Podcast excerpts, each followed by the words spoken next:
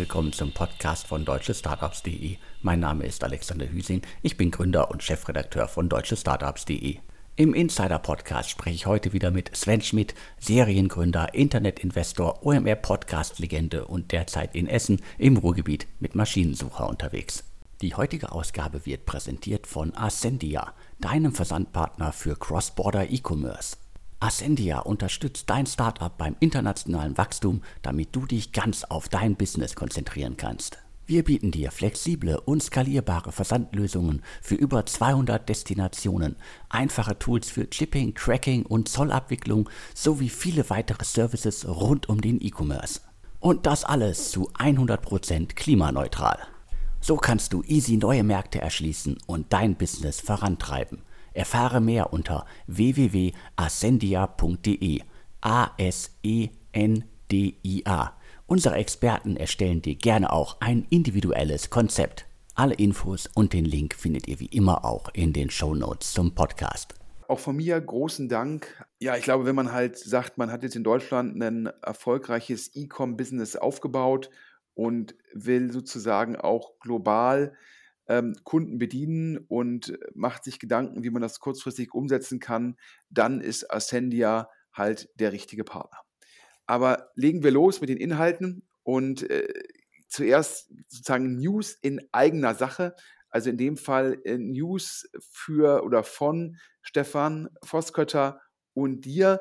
Es ist in dem Sonderpodcast, den wir aufgenommen hatten bei der Konferenz Digitale Leute, sozusagen, da ist es schon thematisiert worden. Alex, ich kann euch beiden gratulieren, denn Stefan und du, ihr habt jeweils jetzt 50 Prozent an deutsche Startups. Anders ausgedrückt, ihr beide habt Rocket Internet und H4 Capital rausgekauft, oder? Genauso ist es. Also äh, ursprünglich mal European Founders Fund äh, und Holzbring Ventures, die vor 15 Jahren in äh, DS Media, also deutsche Startups.de, investiert haben. Da haben wir jetzt nach 15 Jahren einen Weg gefunden, dass wir sozusagen äh, wieder neu starten können und äh, auf die nächsten 15 Jahre uns vorbereiten können. Und äh, danke an die Investoren für die tolle Unterstützung in den vergangenen 15 Jahren. Und wir machen jetzt 15 Jahre weiter und haben wieder jeweils 50 Prozent am Unternehmen. Ja, ich kenne euch ja beide, den Stefan und äh, dich schon echt lange. Und ähm, das freut mich sehr. Ich finde das super, wobei man auch hier mal sagen muss, ich habe ja auch in den letzten Jahren im DS Insider Podcast ja durchaus auch mal Rocket und oder H4 Capital kritisiert und da kam nie irgendwie der Versuch, das einzuschränken. Also ich finde das klasse, wie die beiden Partner immer die Meinungsfreiheit wirklich auch gelebt haben. Also daher ganz großen Respekt und jetzt euch beiden auch die Möglichkeit zu geben, dass ihr wieder 100 Prozent zusammen an der Firma habt, finde ich auch klasse. Muss man hier auch mal ähm, lobend erwähnen. Also daher äh, sehr, sehr gründerfreundlich und ich finde es klasse und daher drücke ich ganz fest die Daumen, dass die nächsten 15 Jahre genauso erfolgreich werden wie die letzten 15 Jahre. Ja, kommen wir jetzt zu dem Thema. Ähm, das, sage ich mal, die News ist immer noch, noch so ein klein bisschen größer als die DS sozusagen Übernahme von Stefan und dir.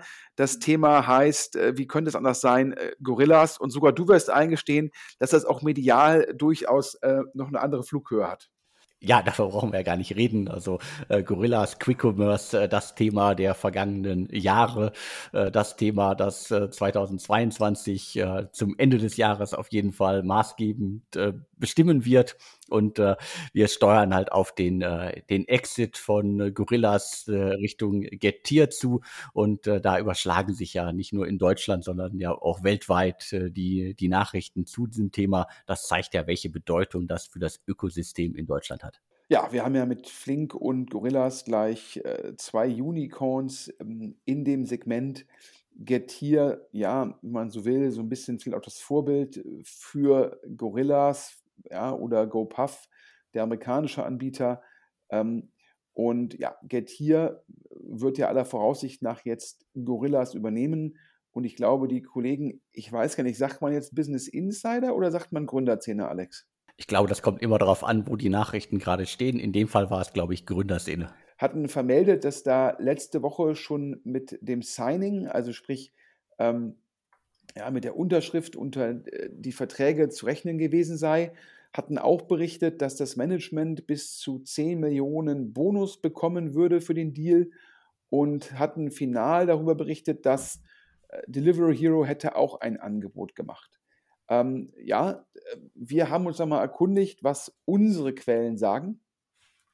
Und ähm, ja, was können wir da letztendlich, sage ich mal, selbst berichten? Fangen wir vielleicht von vorne an. Nach unserem Verständnis ist der Vertrag letzte Woche noch nicht unterschrieben worden. Ähm, die Insider, mit denen wir gesprochen haben, sagen, mit der Unterschrift ist entweder Ende dieser Woche oder nächste Woche zu rechnen. Also ja, wahrscheinlich dann eher nächste Woche, denn das sei auch rechtlich ja, ein dickes, dickes Brett, das irgendwie alles glatt zu bekommen. Also daher äh, wahrscheinlich jetzt im Vergleich zur Gründerszene News, sage ich mal, zwei Wochen später. Das mit den 10 Millionen fürs Management, das scheint zu stimmen. Und warum ist dem so? Vielleicht für die Hörer, ähm, die das interessiert.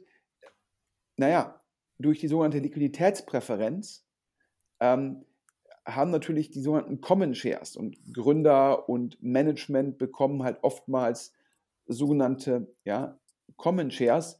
Die liegen halt hinter den sogenannten Preferred Shares und diese Preferred Shares, die haben halt eine Liquiditätspräferenz. Und jetzt ist ja der Verkauf von Gorillas, das ging ja auch durch die Presse, da fließen wohl irgendwie 100 Millionen.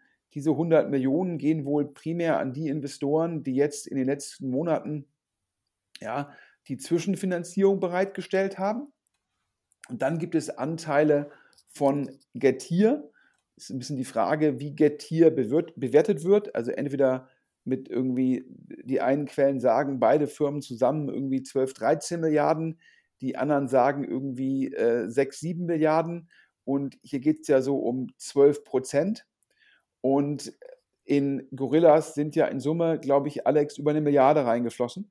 Definitiv. Also das ist auch teilweise ja schwierig, äh, überhaupt noch alles zusammenzuzählen, was da irgendwie äh, äh, teilweise verkündet worden ist, was nicht verkündet worden ist, äh, was irgendwie quasi teilweise auch vielleicht äh, Debt-Sachen waren. Also, aber auf jeden Fall ist verdammt viel Geld reingeflossen und äh, dementsprechend auf die Milliarde kann man sich sicherlich einigermaßen irgendwie festzurren lassen.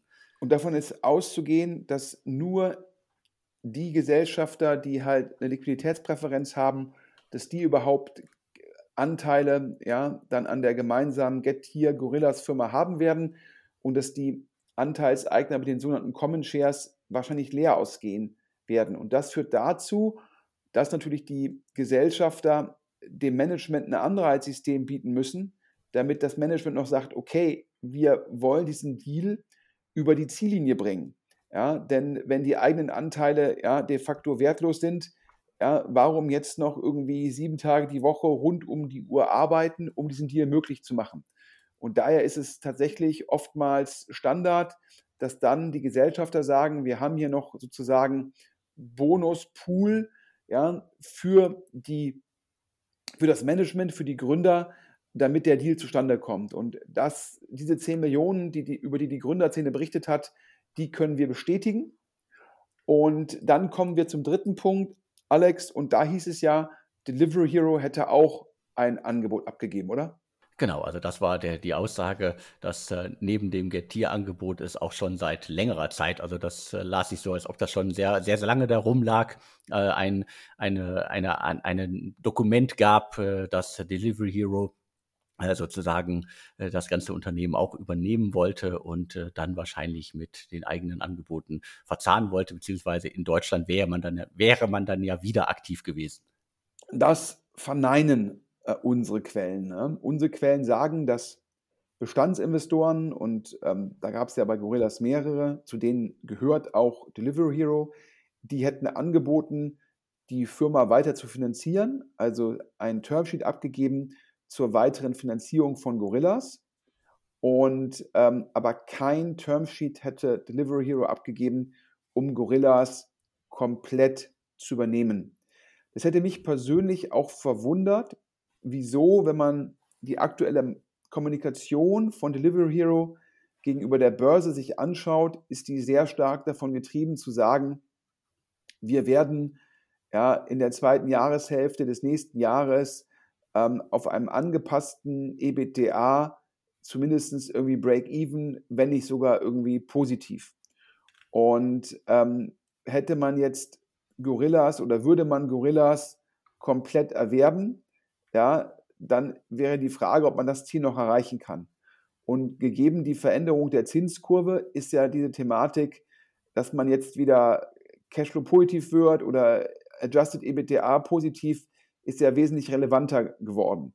Und daher hatte ich das schon für mich als nicht ganz logisch erachtet. Und wie gesagt, unsere Insider sagen, da, das seien halt nur, ja, da hätten mehrere Investoren zusammen gesagt, sie finanzieren Gorillas weiter, halt so eine Art Schutz des bisherigen Investments. Und das macht auch für ein Delivery Hero Sinn.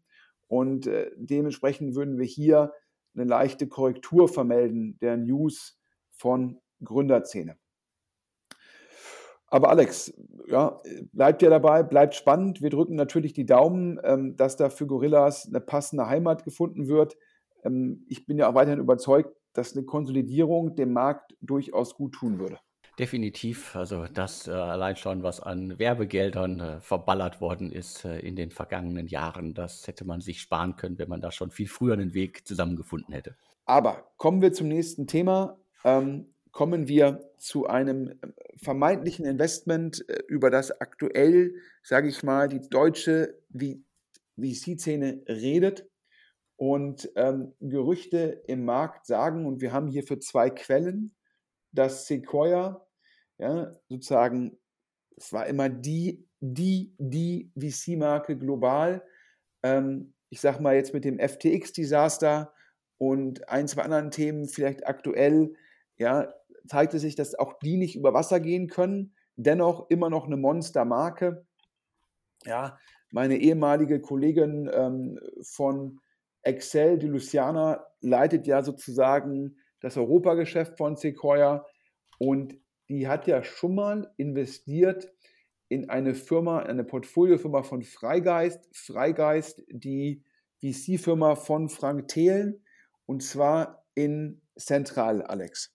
Genau, also da ist, äh, da, wir haben jetzt irgendwie mehrere Personen, die schon öfter mal zusammengefunden haben. Und äh, das ist in dem Fall halt äh, äh Freigreist, äh, Christian Reber, sei es jetzt als Business Angel Investor oder als Gründer und äh, sozusagen dann Sequoia. Also das ist so ein äh, netter Dreiklang, der wahrscheinlich auch zeigt, äh, dass sich die beteiligten Personen da irgendwie beziehungsweise äh, Unternehmen äh, verstehen und äh, sich äh, vielleicht auch schätzen und äh, dementsprechend da vielleicht auch dann äh, durch die Historie von sechs Wunderkinder an über Zentral bis hin zu jetzt äh, Robco, das Unternehmen, dass da irgendwie quasi äh, öfter mal zarte Bande geknüpft werden, um massiv Geld zu verdienen.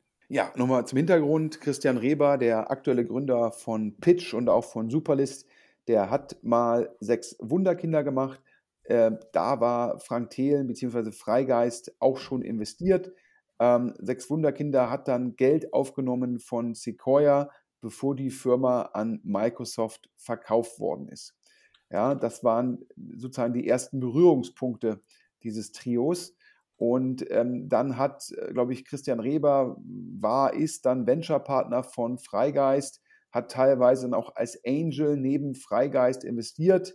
Ja, und glaube ich, so war das dann auch bei Central. Central, ja, so eine Art, ich sag mal, ja, ähm, ERP-System ähm, für E-Com-Firmen, also für kleinere E-Com-Firmen, also eher so SMBs oder KMUs und ähm, da war ja die Reihenfolge äh, erst Freigeist, dann Sequoia und dann diese Monsterrunde von Tiger. Ähm, gegeben, dass ja Ecom dieses Jahr mehr Gegenwind als Rückenwind hat, weiß ich nicht, ob Tiger mit dem Investment so zufrieden ist. Nach meinem Marktverständnis haben es auch diejenigen, die Schaufeln im E-Com-Segment herstellen, dieses Jahr durchaus schwierig, relevantes Wachstum zu erzielen. Und Tiger hatte da eine sehr, sehr, hohen, sehr, sehr hohes Multiple gezahlt auf den Umsatz. Ähm, aber ja, für Sequoia natürlich ein Erfolg, weil, glaube ich, so ein 7, 8x von ihrer Bewertung zur Bewertung von Tiger, das heißt, da sah Sequoia schon mal gut aus. Jetzt kommen wir zu der Firma, die du gerade schon im Nebensatz erwähnt hast. Freigeist hat investiert in Robco, ähm, glaube ich, R-O-B-C-O geschrieben. Eine Firma, die ja letztendlich, glaube ich, Alex Logistikroboter macht. Ja, ich würde das irgendwie nochmal äh, noch mal weiterfassen. Also äh, das, zumindest habe ich es immer auch so verstanden, dass es quasi eine Art äh, automatisiertes Roboter-Kit ist, um halt verschiedene Arbeitsabläufe äh, zu, äh, zu automatisieren. Also im Grunde ist das so ein bisschen eine Automatisierungslösung, die auch Logistik oder vielleicht äh, im großen Stil Logistik ermöglicht aber theoretisch ist da wahrscheinlich noch äh, viel, viel mehr möglich und das vor allen Dingen, die versprechen das halt äh, durch ihre Software, dass das halt innerhalb von Minuten einsatzbereit sein kann. Also das ist auf jeden Fall ein extrem spannendes Thema. Also äh, Robotik-Startup, äh, das aus München stammt, äh, noch gar nicht so alt ist, 2020 gegründet und äh, sozusagen dann mit Sequoia vielleicht künftig äh, einen richtig großen Investor an Bord hat. Ja, mein Verständnis ähm, ist, dass ähm, sich viele deutsche VCs genauso wie im Fall von Zentral Robco angeschaut hätten. Ja, und die meisten gesagt hätten, ja, ganz spannend, aber wo ist die Differenzierung trotz eines guten Teams? Man muss dazu sagen, dieses, dieses Robotics-Geschäft zum einen natürlich, da hat ja Amazon schon viele Übernahmen in dem Segment getätigt. Da gibt es auch global viele andere Firmen. Das heißt, es ist jetzt kein, kein neuer Markt, keine grüne Wiese. Also immer ein bisschen die Frage, wenn man da spät in den Markt kommt, wie kann man sich da noch differenzieren? Und das waren, glaube ich, so ein bisschen die Sorgen von anderen Investoren. Das hat Freigeist, wie auch im Fall von Zentral, nicht abgehalten ich glaube auch, ähm, Alex, korrigiere mich, über 20 Prozent vor der etwaigen Sequoia-Runde gehören Freigeist. Ich glaube nochmal 7,5 Prozent Angel, wozu auch Christian Reber zählt.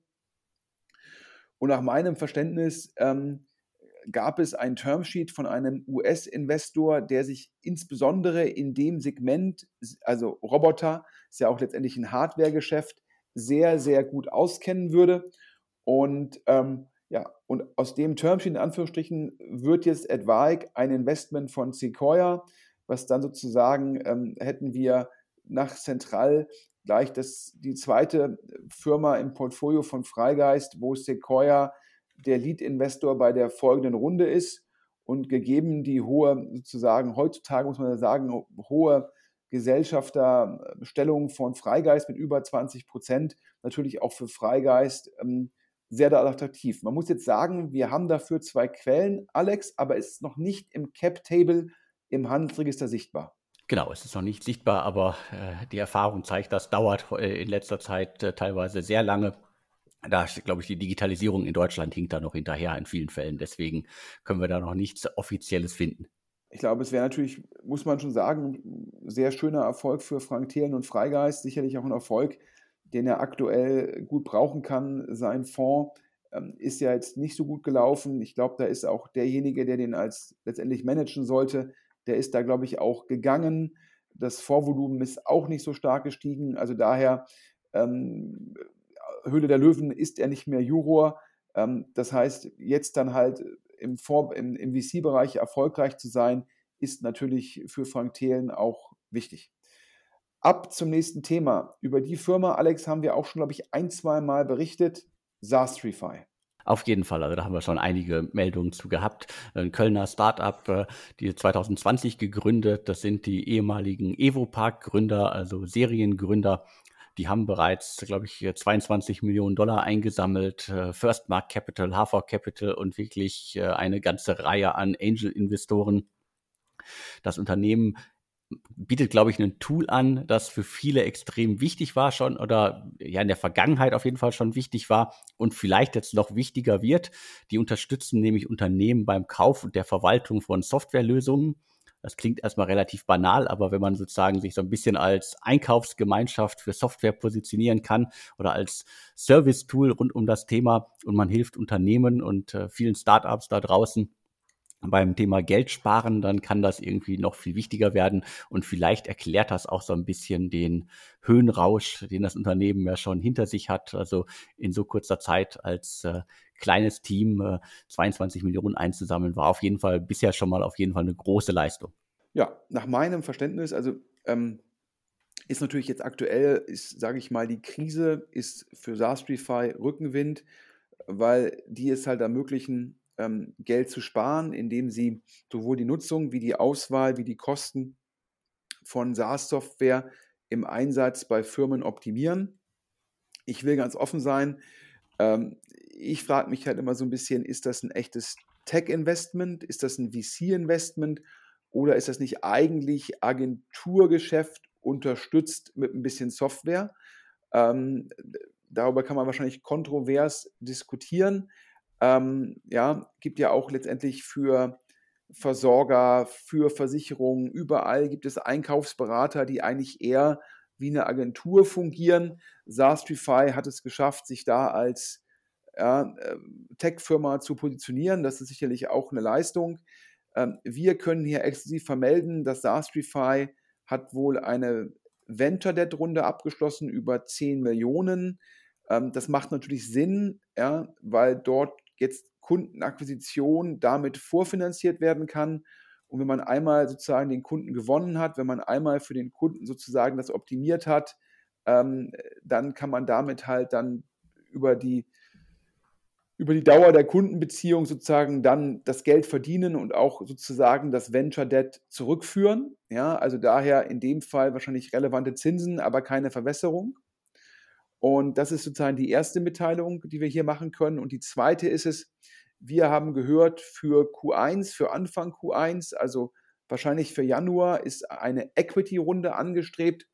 Und äh, da sagen, sagt der Flurfunk, wie wir immer so schön sagen, dass Atomico, ja, sozusagen einer der großen paneuropäischen Fonds, ähm, der würde ja in Industrify investieren. Wir haben da mit Leuten aus dem Cap Table sprechen können noch ist da nichts unterschriftreif. Das heißt, wir gehen davon aus, dass da bisher maximal ein Termsheet vorliegt, aber natürlich mit dem Rückenwind, den SaaStrify hat, mit den guten Zahlen, die SaaStrify hat, mit der Fähigkeit, jetzt auch das Venture Debt abgeschlossen zu haben, scheint uns da sozusagen das Ganze sehr wahrscheinlich zu sein, Alex. Kann ich mir auch gut vorstellen. Und indirekt können wir da wieder den Kreis zu sechs Wunderkinder schließen. Die haben wir auch schon mal erwähnt. Also Atomico äh, ist dann auch später äh, nach, den, äh, nach den vorherig genannten Investoren dann auch bei sechs Wunderkinder eingestiegen. Das heißt, äh, die, die, die wissen sozusagen dann auch, die kennen schon einige Beteiligte und äh, äh, sind sozusagen in, in, in Deutschland dann auch immer gut aktiv. Äh, deren Portfolio ist ja auch ähm, vielleicht mit Infarm ein bisschen gebeutelt derzeit, aber auf jeden Fall haben sie ja noch ein paar spannende Themen in Deutschland äh, im Portfolio.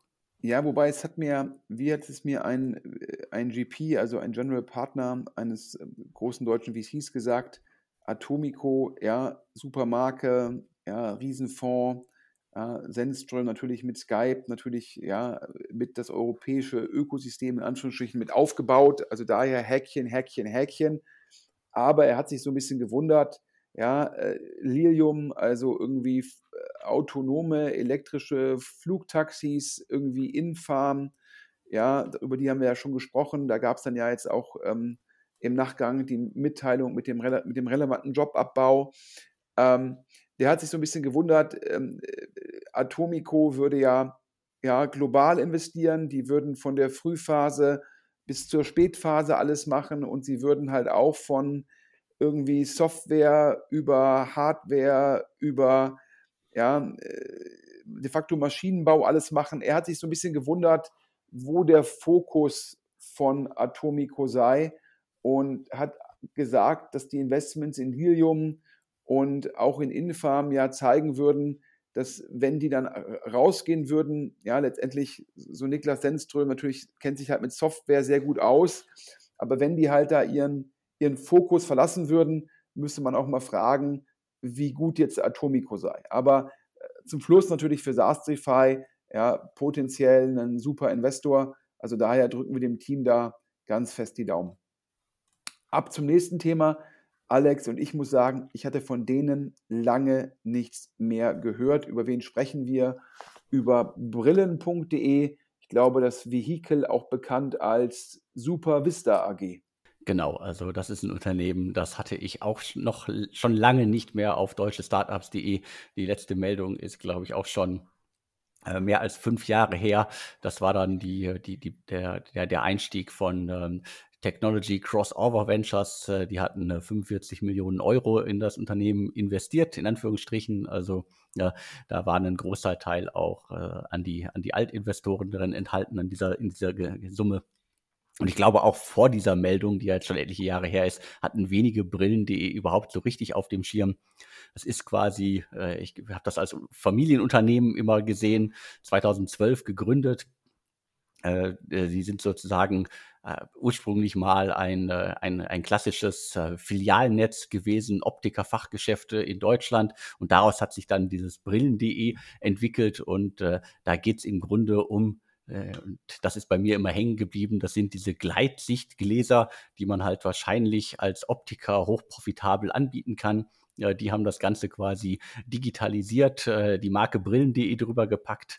Äh, für die persönliche Beratung quasi arbeiten sie mit Partnerbetrieben zusammen das ist sozusagen dann das Netzwerk, dass du überall in Deutschland äh, einen, einen Optiker finden kannst. Und mittlerweile gibt es auch eigene Läden, die quasi vollautomatisiert, teilautomatisiert äh, funktionieren. Äh, da gibt es ein paar irgendwie äh, nette Bilder, in denen man, bei denen man sehen kann, wie das Ganze irgendwie vom Sehtest bis zur Bestellung äh, ohne, ohne Personal funktioniert.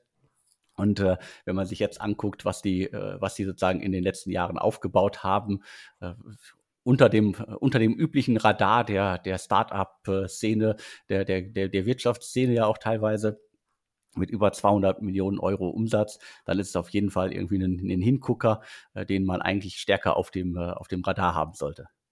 Ja, die Jungs haben auf jeden Fall oder die Gründer haben auf jeden Fall einen ähm, super Job gemacht.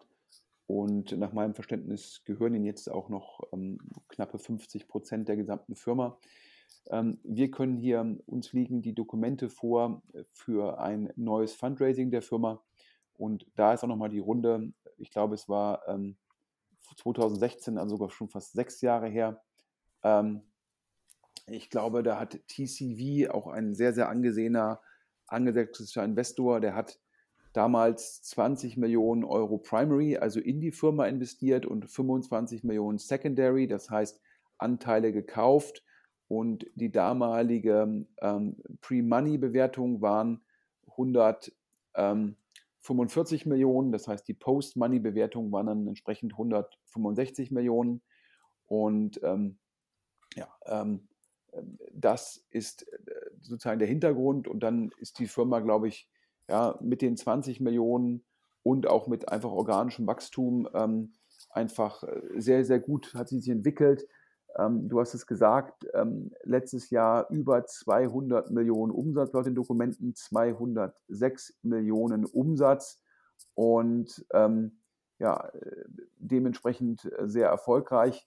Und jetzt scheint es so zu sein, dass ähm, dieses Jahr, wir hatten es ja eben im Nebensatz erwähnt, das E-Com-Wachstum jetzt nicht so stark wie erwartet und da hat natürlich teilweise Anbieter sind von einem höheren Wachstum ausgegangen ähm, scheinbar auch die Supervista AG. Und ähm, ja, das heißt, ähm, das ist dann immer, wenn man dann halt von dem höheren Wachstum ausgeht, hat man meistens dann auch Kostenstrukturen, hat man dann so ein bisschen höher, höher gefahren oder hochgefahren, obwohl man es dann ex post hätte man das in Anführungsstrichen, wäre aber erst dann unnötig gewesen. Und so ähm, nimmt die Supervista AG jetzt nochmal Kapital auf. Und zwar, wir reden hier von einer Runde von 20 Millionen Euro.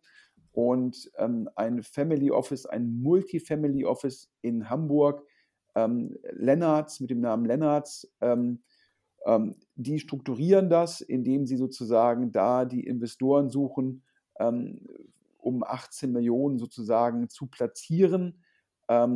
Die Pre-Money, die hier scheinbar angedacht ist, ist 300 Millionen äh, Pre-Money. Ähm, das heißt, es entspricht ungefähr, wenn man von, in diesem Jahr von 223 Millionen Euro Umsatz ausgibt, das ist ungefähr das 1,3-fache des Umsatzes dieses Jahr und auch ja doch fast das Doppelte der letzten Post-Money. Die letzte Post-Money waren 165 und jetzt will man 20 Millionen aufnehmen bei 300 Millionen Euro ähm, Pre-Money.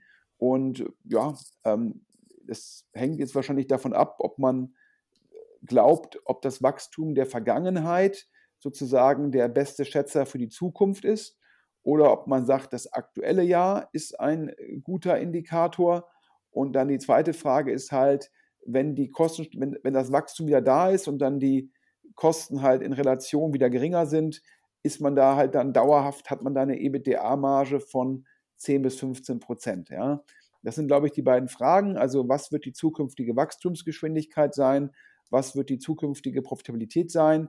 Ähm, ich finde es halt spannend hier. Das Ganze ist jetzt wieder so eine Art Special Purpose Vehicle, also SPV. Und ähm, hier äh, nimmt sozusagen dieses Family Office nimmt irgendwie 2% Management-Fee, nimmt 20% sozusagen Gewinnbeteiligung. Dann gibt es noch ein sogenanntes Setup-Fee von 1,5% und äh, dazu müssen auch noch teilweise sogenannte Running Costs bezahlt werden. Das finde ich in Summe dafür, dass es ja Deal by Deal Carry ist. Das heißt, schlechte Deals werden nicht mit guten Deals verrechnet. Finde ich durchaus teuer. Ja, ähm, also daher, ähm, aber äh, glaube ich, dieses Family Office hat, glaube ich, einen sehr, sehr guten Ruf. Das heißt, Alex, die werden wahrscheinlich das Geld einsammeln können. Kann ich mir gut vorstellen. Und das ist ja dann ein bisschen auch das Gegenkonzept zu Gorillas und Co. und vielen anderen Themen, die wir E-Commerce in den letzten Jahren hatten. Wenn man vor sechs Jahren mal äh, ein größeres Investment gemacht hat, äh, da Geld eingesammelt und seitdem ja wirklich rasant gewachsen ist. Also das äh, ist schon beeindruckend. Und da jetzt irgendwie mit äh, sechs Jahre nach der letzten Runde äh, nochmal irgendwie äh, Gas geben kann, halt auch mit einem ja teils äh, vollautomatisierten Konzept, kann ich mir das gut vorstellen, dass das Ganze halt noch deutlich größer werden kann. Vorausgesetzt, diese Konzepte gehen halt alle auf. Aber ähm, ab zum nächsten Thema. Also waren ja jetzt ehrlich gesagt primär positive Nachrichten mit äh, Advike, Atomico, die in Zestrify investieren, Advike, Sequoia, die in Robco investieren jetzt brillen.de nach starkem Wachstum im Fundraising. Da kann man sagen, ja, ähm, gute Firmen sozusagen ja, funktionieren weiter. Ähm, das ist ja top. Die heutige Ausgabe wird präsentiert von Ascendia, deinem Versandpartner für Cross-Border E-Commerce. Ascendia unterstützt dein Startup beim internationalen Wachstum, damit du dich ganz auf dein Business konzentrieren kannst. Wir bieten dir flexible und skalierbare Versandlösungen für über 200 Destinationen, einfache Tools für Shipping, Tracking und Zollabwicklung sowie viele weitere Services rund um den E-Commerce. Und das alles zu 100% klimaneutral. So kannst du easy neue Märkte erschließen und dein Business vorantreiben. Erfahre mehr unter www.ascendia.de. A S E N D I A Unsere Experten erstellen dir gerne auch ein individuelles Konzept. Alle Infos und den Link findet ihr wie immer auch in den Show Notes zum Podcast. Jetzt kommen wir so ein bisschen zu einer Geschichte, die, ja, ich sag mal so, schade ist. Ne? Also da gab es jetzt ja letzte Woche oder die, die Insolvenzanmeldung und das halt durch eine sehr unglückliche Thematik, Alex. Definitiv. Also wir reden jetzt von Watchmaster, ein Unternehmen, das auch schon sehr lange unterwegs ist, 2015 gegründet hat sich seitdem aber auch extrem gewandelt, also quasi von vom, vom Gründerteam niemand mehr, glaube ich, an Bord, äh, äh, externe Manager und äh, das Ganze wirklich auch mit äh, verschiedensten Investoren mit, äh, glaube ich, 30 Millionen äh, ausgestattet worden in den letzten Jahren. Aber es war echt verdammt ruhig um das Unternehmen während irgendwie ja auch andere äh, Uhren-Startups, über die wir immer wieder berichten im Insider-Podcast, ja auch irgendwie äh, teilweise massiv äh, Nachrichten und Finanznachrichten auch produziert haben, war Watchmaster immer sehr, sehr leise. Und ich glaube, alles an Investoren, die in den letzten Jahren reingekommen äh, sind, haben sie selber auch gar nicht verkündet, sondern das waren äh, andere und wir. Und dementsprechend äh, hatte ich das immer so ein bisschen als äh, Startup äh, abgespeichert, das irgendwie so ein bisschen nicht in der Krise ist, aber so ein bisschen irgendwie seinen Weg und sein Ziel im Grunde sucht. Und äh, auf diesem Weg ist jetzt was passiert, was man wirklich keinem Unternehmen wünscht, weil Watchmaster verkauft Uhren. Äh, die nehmen die Uhren ihrer Kundinnen und Kunden entgegen, bereiten die auf, äh, lagern die denn in einem Tresor, Tresor jetzt merken kurz, und dann werden die über die Website weiterverkauft. Und jetzt gab es vor äh, kurz vor der Insolvenz von Watchmaster in der Fasanenstraße in Berlin einen kann man nur irgendwie von, glaube auf Boulevardniveau irgendwie einen spektakulären äh, Einbruch, einen Bruch in eine sogenannte Hochsicherheitstresoranlage. Und in dieser Tresoranlage lagen halt auch äh, tausende Uhren von, von Watchmaster und mindestens die Hälfte davon ist bei diesem Bruch äh, gestohlen worden. Äh, da, da gibt es irgendwie eindrucksvolle Bilder, äh, wie das Ganze abgelaufen ist. Also da müssen äh, laut, laut, laut meinem äh, Verständnis, was ich zwischen den Zeilen lesen kann und was äh, vor allen Dingen der Berliner Boulevard schreibt, deutet das für viele auf äh, Insider-Informationen hin. Da sind wohl zwei Männer in die Tresoranlage marschiert, haben die äh, quasi die, die Kameras versucht äh, äh, abzudecken bzw. zuzusprühen, was offensichtlich nicht gelungen ist und haben dann in aller Ruhe irgendwie äh, sehr, sehr viele Tresore geleert und halt irgendwie, ich glaube, mindestens die Hälfte der, äh, der Uhren von Watchmaster gestohlen. Und das führt jetzt natürlich in mehreren Schritten zur Insolvenz des Unternehmens. Ja, ist natürlich ähm, letztendlich ähm, dramatisch. Das ist ein externer Vorfall, für den ähm, Watchmaster ähm, meines Erachtens nach nichts kann. Vielleicht, du hast es ja schon gesagt, es, wir reden ja hier öfter über diese Uhren-Startups oder Uhrenfirmen-Startups oder im Fall von Chrono24 ist es eher ein Scale-up als ein Startup. Vielleicht nochmal kurz für die Hörer, wie differenzieren sich die Anbieter? Ja, an dem einen Ende und sehr, sehr, sehr erfolgreich Chrono24 als letztendlich reiner Marktplatz. Chrono24 fasst keine Uhren an, ähm, Chrono24 lagert keine Uhren ein. Ähm, Chrono24 sozusagen ähm, ist so ein bisschen wie das Business, was ich jetzt selbst betreibe, Maschinensucher, ist Chrono24 ja, ein Classifieds-Modell für hochwertige, für Luxusuhren und zwar global ähm, und denen es auch gelungen ist, eine gewisse vertikale Integration hinzubekommen. Ähm, das heißt, ähm, auch dort kommt es sozusagen ähm, dazu, dass die Transaktionen über die Plattform abgewickelt werden. Allerdings auch da fasst Chrono24 die Uhren selbst nicht an. So, dann gibt es am anderen Ende äh, Chronext, über die wir auch schon öfter gesprochen hatten, die teilweise die Uhren oder zum größten Teil die Uhren selber ankaufen und dann halt an Kunden verkaufen, also so eine Art Eigenhandel.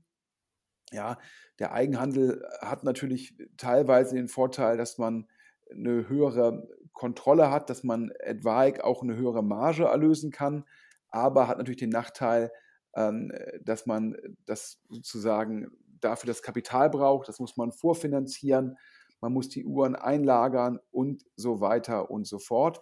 Und in der Mitte der beiden Modelle lag, liegt Watchmaster, ähm, denn die haben nach meinem Verständnis die Uhren nicht selbst angekauft, aber die haben sozusagen die Uhren von Kunden in Zahlung genommen, haben diese Uhren zertifiziert über eigene Uhrenmacher, haben die teilweise auch aufbereitet und dann weiterverkauft. Das heißt, diese Modelle ja so ein bisschen am, äh, am gesamten Kontinuum ja, äh, mit, mit allen drei äh, Playern da dargestellt.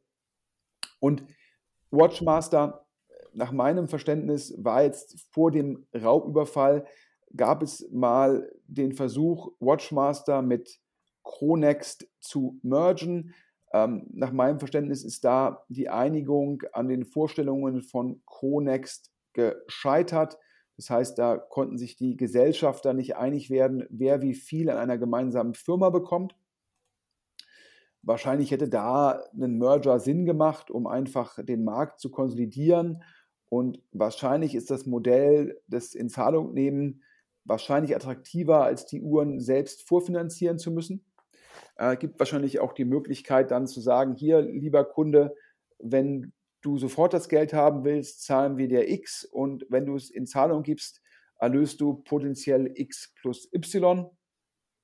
Aber zu dem Merger ist es dann nicht gekommen. Äh, Watchmaster wurde dann weitergeführt, nach meinem Verständnis, ja, so eine, ja, so eine rote Null, also so, man war fast Cashflow äh, neutral, glaube ich so, ich hatte was gehört von minus 20.000 Euro im Monat. Das heißt, es ist dann immer wieder von den Bestandsinvestoren weiterfinanziert worden und man musste halt gucken, äh, gibt es nochmal eine Möglichkeit, die Firma zu verkaufen? Gibt es eine Möglichkeit, sozusagen die Firma Cashflow positiv zu fahren? Ja, und jetzt ist es zu diesem äh, Raubüberfall gekommen. Ja, du hast es gesagt, Alex, wahrscheinlich äh, ein Insider-Job, höchstwahrscheinlich sozusagen nicht ein Insider-Job, der was mit Watchmaster zu tun hat, sondern wahrscheinlich mit dieser Sicherheitsfirma. Diese Tresortür muss wohl irgendwie unglaubliche 1,75 Meter dick gewesen sein. Also eigentlich denkt man sich, die kann man gar nicht öffnen. Ja, und wozu führt das jetzt bei Watchmaster? Ist natürlich zum einen ein Markenschaden, auch wenn Watchmaster da, glaube ich, schuldfrei ist, äh, fällt natürlich trotzdem negativ auf Watchmaster zurück. Ja, was man so hört, ist, dass das zwar alles versichert sei, äh, aber dass natürlich die Versicherung das Ganze erstmal prüft und das heißt, dass die Kunden das Geld jetzt auch nicht kurzfristig zurückbekommen. Natürlich hat Watchmaster so auch zu wenig Angebot fürs relevante Weihnachtsgeschäft. Und äh, ja, das natürlich dann auch, führt natürlich auch, dass jeder Kunde, der seine Uhr da eingelagert hat, da anruft. Und dann ist natürlich so ein Kundenservice auch schnell einfach von den Ressourcen her überfordert.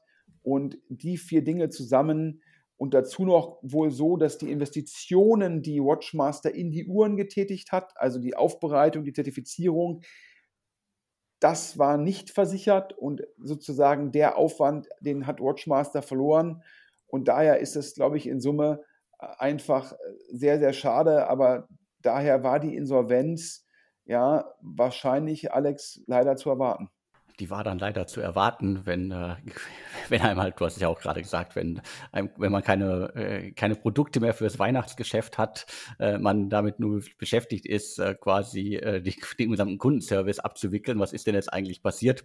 Äh, dann ist das auf jeden Fall irgendwie eine harte Geschichte. Und was ich immer nur sagen kann, ich war vor einigen Jahren mal bei Watchmaster auch in den Büros das ist alles irgendwie, äh, ist ja jetzt keine Hochsicherheitsanlage, das Büro, das Büro gewesen, aber das war alles irgendwie mit größter Vorsicht gehandhabt. Also äh, da, da fand man nie irgendwie ein riesiges Hinweisschild, hier geht's jetzt zu Watchmaster und hier bearbeiten wir sehr teure Uhren. Und äh, äh dass sie ihre Uhren da in so einer richtigen Tresoranlage, also einer richtigen Hochsicherheitstresoranlage gelagert haben, das zeigt ja auch, dass sie sich der Gefahren da bewusst waren aber wenn sozusagen dann an dem, äh, an dem Ende halt quasi die Katastrophe äh, passiert, dann kann man halt leider als Unternehmen nicht viel machen.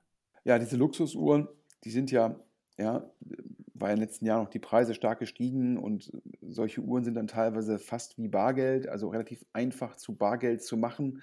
Da gibt es natürlich einen riesigen Sekundärmarkt für und daher natürlich auch leider, muss man sagen, natürlich immer anfällig, dass solche Uhren halt geklaut werden oder dass es da Fälschungen gibt und so weiter.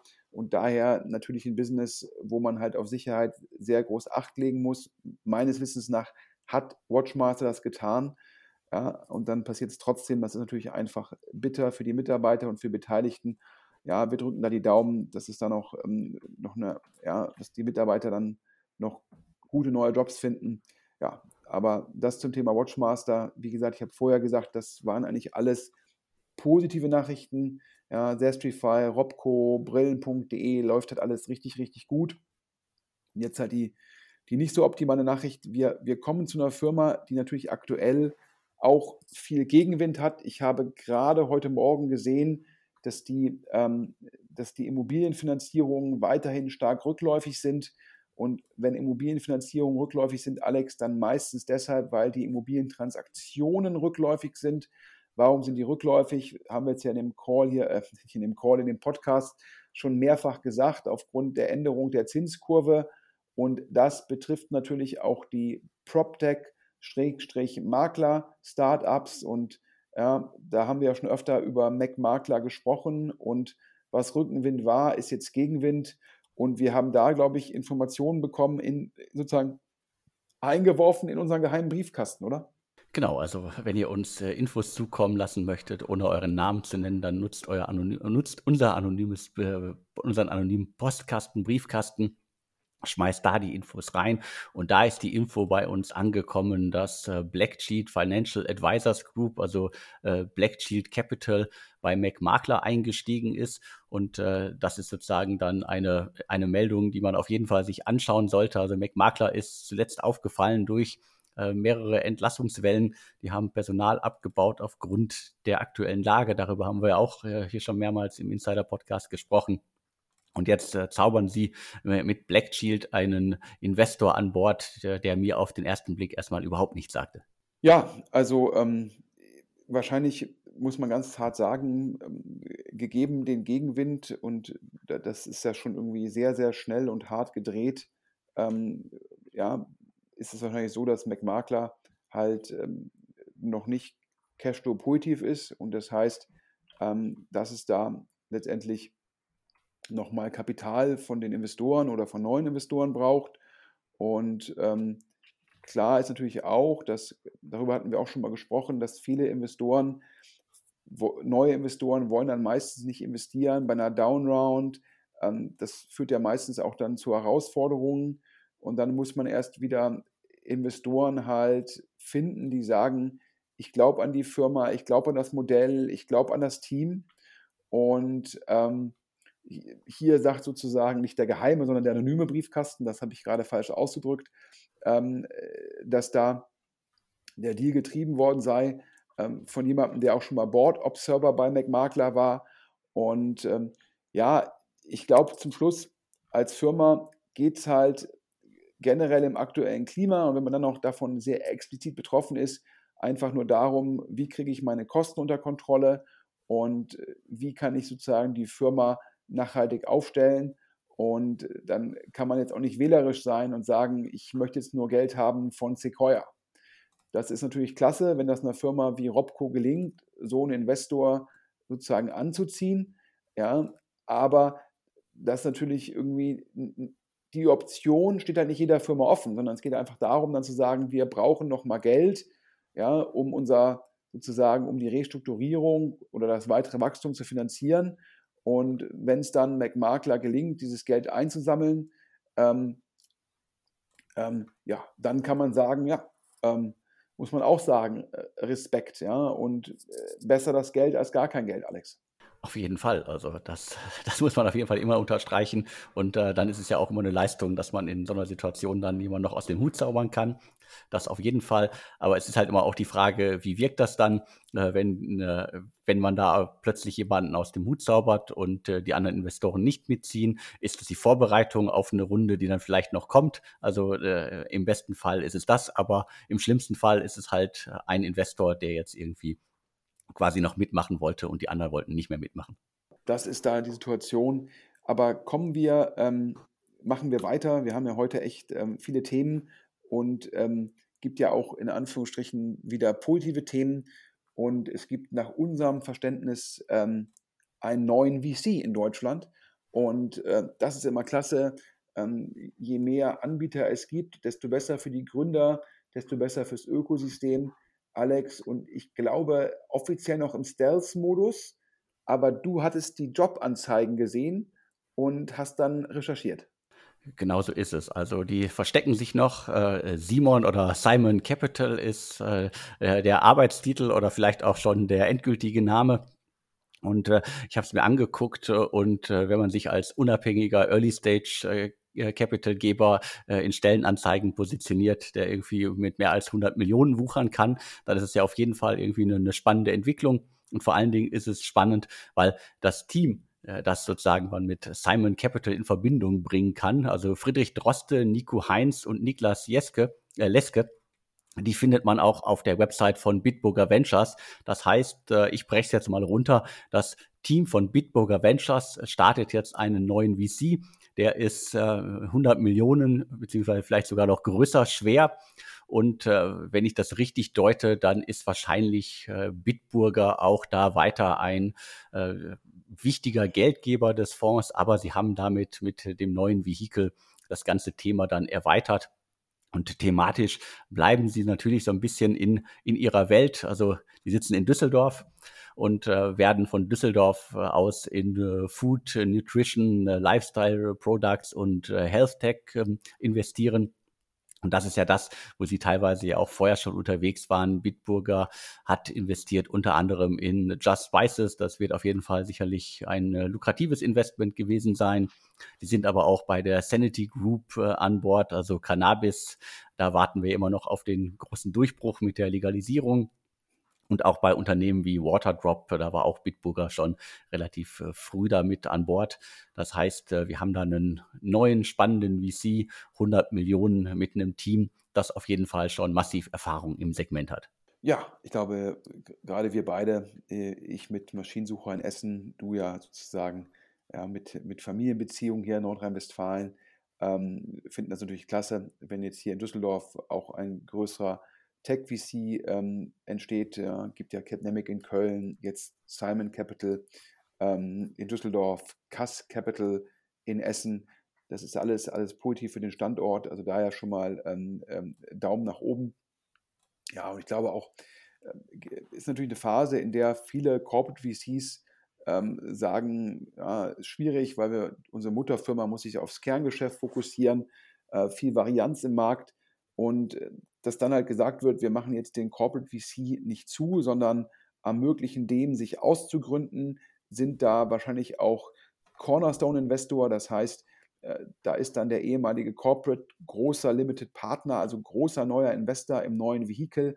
Das ist auch klasse. Das ist natürlich auch viel einfacher dann vielleicht auch mit dem AIF, mit der KfW oder der NRW-Bank ähm, dann auch äh, Investoren zu finden, die, die etwaig das Geld von Bitburger matchen und dann findet man noch weitere Limited Partners und so kommt man dann sozusagen, dann baut man halt entsprechend den Fonds dann auf, im Sinne von aufbauen, man sammelt das Kapital ein.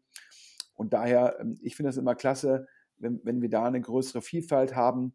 Und in dem Fall werden sich natürlich auch die ganzen Gründer von Consumer-Startups freuen, denn das war und ist ein Fokus da von Bitburger gewesen. Ähm, wir reden ja jetzt viel über Deep Tech Startups, aber auch für Consumer Startups muss es noch Partner geben. Und apropos Consumer Startups, Alex, äh, Sherry Ventures, da habe ich jetzt gehört, ähm, die hätten nochmal ihren Fonds erweitert, ja, und hätten den Fonds nochmals um 30 Millionen größer gemacht.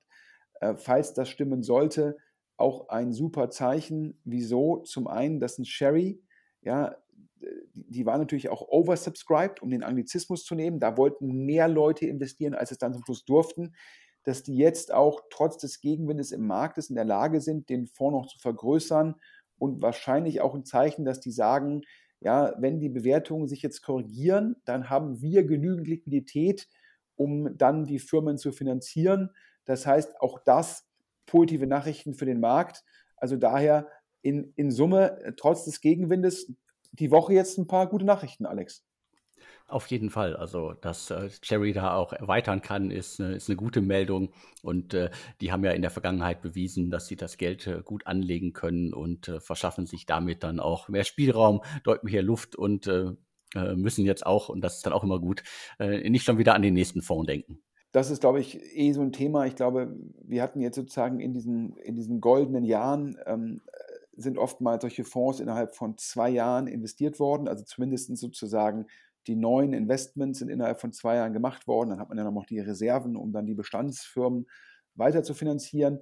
Und ich glaube, wir werden da in Zukunft wieder die Rückkehr sehen zu den drei, vier, fünf Jahren, die sozusagen vor diesen goldenen Jahren gegeben hat. Da war die Frequenz des Fundraisings nicht ganz so hoch. Ich habe letzte, letzte Woche, ist falsch, vorletzte Woche war es ja, also in der letzten Ausgabe ja auch das Update zu Krü gegeben. Und da hatte ich jetzt nochmal sehr, sehr spannendes Feedback von einem Podcast-Hörer, der gesagt hat, ja, was ich gesagt hatte, sei richtig, aber etwas undifferenziert. Und das möge ich jetzt sozusagen hier auch gerne nochmal klarstellen. Krü, das ist ja dieser Telemedizinanbieter aus Skandinavien, der sich in Deutschland zurückgezogen hat und ich hatte so ein bisschen vereinfacht dargestellt, wieso und hatte da primär auf die Patientenebene geguckt. Und meine Aussage war richtig in Bezug auf Privatpatienten.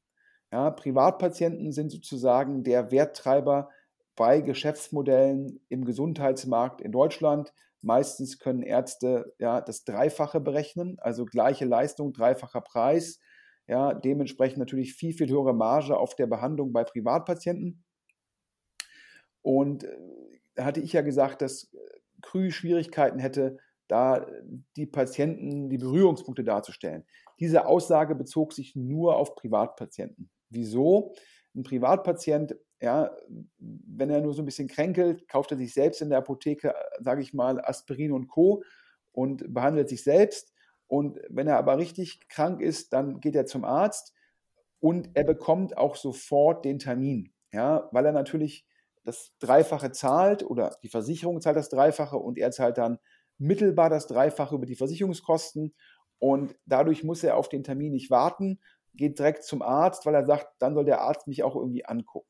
So und, und dann gibt es halt kaum mehr ein Nutzungsszenario für Telemedizin für den Privatpatienten. Und das hatte ich halt dargestellt und damit halt auch nicht ausreichend Berührungspunkt. Und auch einem Krü ist es nicht gelungen, Privatpatienten im relevanten Umfang kosteneffizient zu akquirieren. Und dementsprechend, Privatpatienten machen so ungefähr, glaube ich, 9% aller Versicherten in Deutschland aus. Und dementsprechend war der Fokus dann auf die gesetzlich Versicherten. Und dort ist es ein bisschen anders. Da sind Patienten nicht der Engpass, sondern dort sind die Ärzte der Engpass. Also daher, das habe ich halt ein bisschen undifferenziert dargestellt. Warum sind bei den gesetzlich versicherten Patienten der Engpass? Die Vergütung ist dann ja eh nur ein Drittel von den Privatpatienten. Dann bei der digitalen Behandlung gibt es nur 75 Prozent sozusagen versus einer Offline-Behandlung, also in der Praxis. Und dazu kommt noch die, die Take Rate, der Cut, also die Marge, die Kommission von Krü, 20 bis 30 Prozent. Das heißt, ein Arzt bekommt dann nur 55 bis 60 Prozent des Geldes im Vergleich, wenn er jemanden in der Praxis behandelt. Das heißt, die Bezahlung ist dann halt entsprechend geringer. Ähm, und das führt dazu, dass es sehr, sehr schwierig ist, dauerhaft ausreichend Ärzte zu akquirieren. Und äh, man kann in Deutschland auch nicht so einfach Ärzte anstellen, sondern man muss, glaube ich, eine Klinik in Anführungsstrichen erwerben, ist auch egal, wie groß die ist, und dann kann man darüber halt ähm, Zentren aufbauen und dann wiederum Ärzte anstellen. Dagegen hatte sich Krü entschieden, wegen dem reinen Fokus auf die Telemedizin. Es scheint auch so zu sein, dass Mediziner nur 30 Prozent ihrer Zeit auf die digitale Behandlung aufwenden können und das dann, das heißt, es gibt auch keine Mediziner, die sagen können, wir machen jetzt nur digital und machen irgendwie Working äh, from Ibiza, ja, also sprich, man hat nicht die Möglichkeit zu sagen, ich gehe jetzt ganz woanders hin und mache dann nur, arbeite nur für Krü und dann hat man halt zum Schluss dann die Ärzte, die sagen, naja, wenn ich eh in der Praxis arbeiten muss, kriege ich in der Praxis halt statt 55 bis 60 Prozent 100 Prozent. Dann behandle ich die Patienten gleich offline, die sitzen eh in meinem Wartezimmer. Und das ist da die Problematik für Krü im Segment der gesetzlich Versicherten gewesen. Das heißt, man hat da ein Problem gehabt, nicht bei der Nachfrage, sondern beim Angebot. Also sprich, man hat nicht ausreichend die Ärzte skalieren können, weil das einfach wirtschaftlich für die Ärzte nicht spannend genug gewesen war, gewesen ist. Lustige Anekdote, mir wurde dann auch erzählt, auf der Nachfrageseite hätte es sogar geboomt, teilweise Akquisitionskosten von null, weil die ganzen Fahrer von Flink, Gorillas, Getir und Co., die hätten sich über Krü immer wieder krank schreiben wollen, ja. Und ähm, dementsprechend hätte es ja unter den Fahrern rumgesprochen und da jetzt gar keine Kundenakquisitionskosten gegeben. Aber das Problem ist halt, es gab halt kaum Ärzte dafür. Und äh, das war da der Hindernisgrund. Also daher meine Darstellung im Podcast von vor zwei Wochen war nur bezogen auf die Privatpatienten. Ich hätte es noch mehr differenzierter erklären sollen. Alex, das habe ich jetzt nachgeholt. Das ist doch gut. Das zeigt mal wieder, wie kompliziert es teilweise sein kann bei Konzepten, die eigentlich auf den ersten Blick relativ eindeutig sind. Also Telemedizin klingt ja irgendwie nach einem spannenden Konzept, aber wie bei vielen Fällen entweder Henne-Ei-Problem äh, oder aber sozusagen es ist nicht so lukrativ für, in dem Fall halt für Ärztinnen und Ärzte. Ich fasse jetzt nochmal, bevor wir nochmal dem Sponsor Danke sagen, nochmal zusammen. Gorillas, da konnten wir vermelden, ja, die Unterschrift unter den Deal Getir Gorillas entweder Ende dieser Woche oder nächste Woche. Wahrscheinlicher ist nächste Woche, weil es juristisch dann doch ein ganz dickes Brett ist. Wir können sagen, Delivery Hero hatte mit anderen Investoren angeboten, Gorillas weiter zu finanzieren. Also ein Termsheet liegt vor für die Weiterfinanzierung von Gorillas, aber nicht für die Übernahme durch Delivery Hero. Das macht meines Erachtens auch Sinn, weil Delivery Hero sich aktuell darauf fokussiert, ja, Cashflow positiv, EBITDA positiv zu werden. Und da würde eine Übernahme von Gorillas, würde das Ziel äh, sozusagen verzögern. Und final die 10 Millionen Euro etwaiger Bonus für das Management-Team stimmen, damit die ein Anreizsystem haben. Da der Deal sozusagen, da kommt es nicht zu Zahlungen an die Common Shareholders, weil die Liquiditätspräferenz sozusagen dort zieht. Dann haben wir gesprochen über ja, das wahrscheinliche Investment von Sequoia in Robco, da haben wir zwei Quellen für. Es wäre ein großer Erfolg für Freigeist, die über 20 Prozent an Robco halten. Und es wäre letztendlich die zweite direkte Zusammenarbeit. Einmal hat Sequoia nach Freigeist in Zentral investiert. Jetzt würden sie nach Freigeist in Robco investieren. Und Alex, wie du richtig angemerkt hast, es gab ja schon mal diese, dieses Trio Reber, Sequoia, Frank Thelen im Fall von sechs Wunderkinder. Also da gibt es ausreichend Berührungspunkte. Dann haben wir darüber gesprochen, dass Sastrify äh, eine Venture Debt aufgenommen hätte, um die Kundenakquisition vorzufinanzieren. Das macht auch viel Sinn. Aber wir haben auch gehört, dass in Q1 ein Equity Investment erfolgen solle in Sastrify. Und da sagt der Flurfunk, dass das Atomico sei. Dann haben wir darüber gesprochen, dass Lennarts ein Hamburger Multifamily Office, Multifamily Office heißt sozusagen ein, ein Vehikel, was mehrere reiche Privatpersonen, mehrere reiche Familien parallel betreut. Also jetzt nicht ein sogenanntes Single Family Office, also ganz reiche Leute wie zum Beispiel die Familie Quandt oder die Familie Bauer oder äh, ja, die, Familie, die jetzt irgendwie hinter Chibo steht, die Familie Herz, die haben meistens ein sogenanntes Single-Family-Office, wo das die Anleger, also die, die, die Investment Professionals sich nur um eine Familie kümmern. Lennarts kümmert sich um mehrere Familien, um mehrere reiche Privatpersonen. Und Lennarts macht das Fundraising in Anführungsstrichen für brillen.de. Super Vista AG heißt sozusagen die, die da drüber hängende Firma. Und dort wird eine 20 Millionen Runde vorbereitet und 18 Millionen kommen über Lennarts. Brillen.de unglaublich stark skaliert in den letzten Jahren. Dieses Jahr über 220 Millionen Umsatz. Dann haben wir gesprochen gehabt zu Watchmaster. Ja, war eine Firma, da lief es eh nicht 100% rund, aber hatten die Kosten runtergefahren und waren fast profitabel und auf dem Weg eigenständig zu sein. Und da ist es jetzt zu diesem schrecklichen Raubüberfall gekommen, ja, wo man einfach sagen kann, das ist irgendwie Pech hoch drei und der Raubüberfall hat dann sozusagen zu der Insolvenz geführt, aufgrund dessen, dass da äh, kein Angebot mehr ist fürs Weihnachtsgeschäft. Also daher echt, echt bitter und sehr schade. Wir drücken den Mitarbeitern alle Daumen. Dann haben wir über McMakler gesprochen. Da hatten wir schon mal gesagt, sehr viel Gegenwind bei McMakler, aber da gibt es jetzt einen neuen Investor und äh, zum Schluss kann nicht jeder sozusagen Sequoia akquirieren, sondern manchmal muss man auch einfach sagen, ich brauche jetzt das Geld, ja, um die Firma erfolgreich neu aufzustellen. Dann sehr positiv, ähm, das ehemalige Bitburger VC-Team macht sich selbstständig mit Simon Capital, das auch noch in Düsseldorf. Ich habe gerade gesagt, Cass Capital in Essen, Capnemic in Düsseldorf und jetzt hoffentlich Simon äh, Capnemic in Köln und jetzt hoffentlich Simon Capital in Düsseldorf. Das ist super. Sherry hat auch nochmal den Fonds erweitern können. Auch ganz großer Respekt nach Berlin. Und final habe ich nochmal das Krü-Geschäftsmodell nochmal aufgeteilt in Privatpatienten und gesetzlich Versicherte. Und Alex, ich gucke auf die Uhr, eine Stunde vor, vorbei, ja, mein Mund ist trocken. Und jetzt bedanken wir uns nochmal bei dem Sponsor der aktuellen Ausgabe, Arsendia. Und ich glaube, platt gesagt, Alex, wenn man sein E-Com-Geschäft internationalisieren will und man will auch außerhalb von Deutschland liefern, ist Ascendia der richtige Partner. Definitiv. Also alle, die Cross-Border E-Commerce anbieten wollen, sollten sich Ascendia anschauen. Die bieten Versandlösungen für über 200 Destinationen an. Geht einfach auf www.ascendia.de und im besten Fall bekommt ihr jetzt auch noch ein individuelles Konzept, äh, wenn ihr euch hier auf den Podcast bezieht. Das ist doch klasse. Und an der Stelle nochmal, ja, jetzt gerade, wo ähm, Alex und Stefan jetzt 100% von DS übernommen haben, ja, wer Podcast-Werbung machen will, nicht nur im DS Insider Podcast, sondern auch in den anderen Formaten vom Alex, ähm, der kann sich melden unter podcast.deutschestartups.de. Ja, da gibt es ja auch die anderen Formate, ob die Interviews oder äh, Startup Radar, ganz, ganz junge Firmen oder die News. Ja, das sind Top-Formate. Daher am besten direkt beim Alex melden. Ja, man sieht ja hier DS Insider, gerade die ganzen Partner, die das immer wieder machen. Es lohnt sich, weil man halt eine sehr, sehr spitze, sehr erfolgreiche, sehr liquide Zielgruppe erreicht. Und zwar vor allem da die Entscheider. Also daher äh, macht die Podcast-Werbung über DS, die lohnt sich. Die macht sich selbst bezahlt. Daher meldet euch beim Alex und ansonsten auch ja, wer wie Maschinensucher immer gute Mitarbeiter sucht, ich sage ja immer, gute Mitarbeiter sind die Basis für eine gute Firma.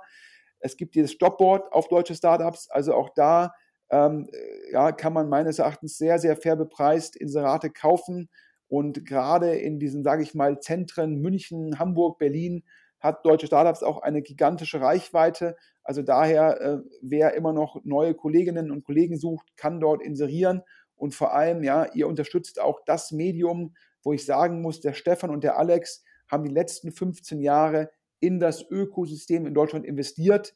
Ja, und ich kenne niemanden, der es jetzt mehr verdient, sozusagen seine Firma erfolgreich zurückgekauft zu haben als den Alex, weil es der ist, der meines Erachtens wirklich sich immer, immer, immer allen Startups eine Chance gegeben hat und geholfen hat, das Ökosystem aufzubauen.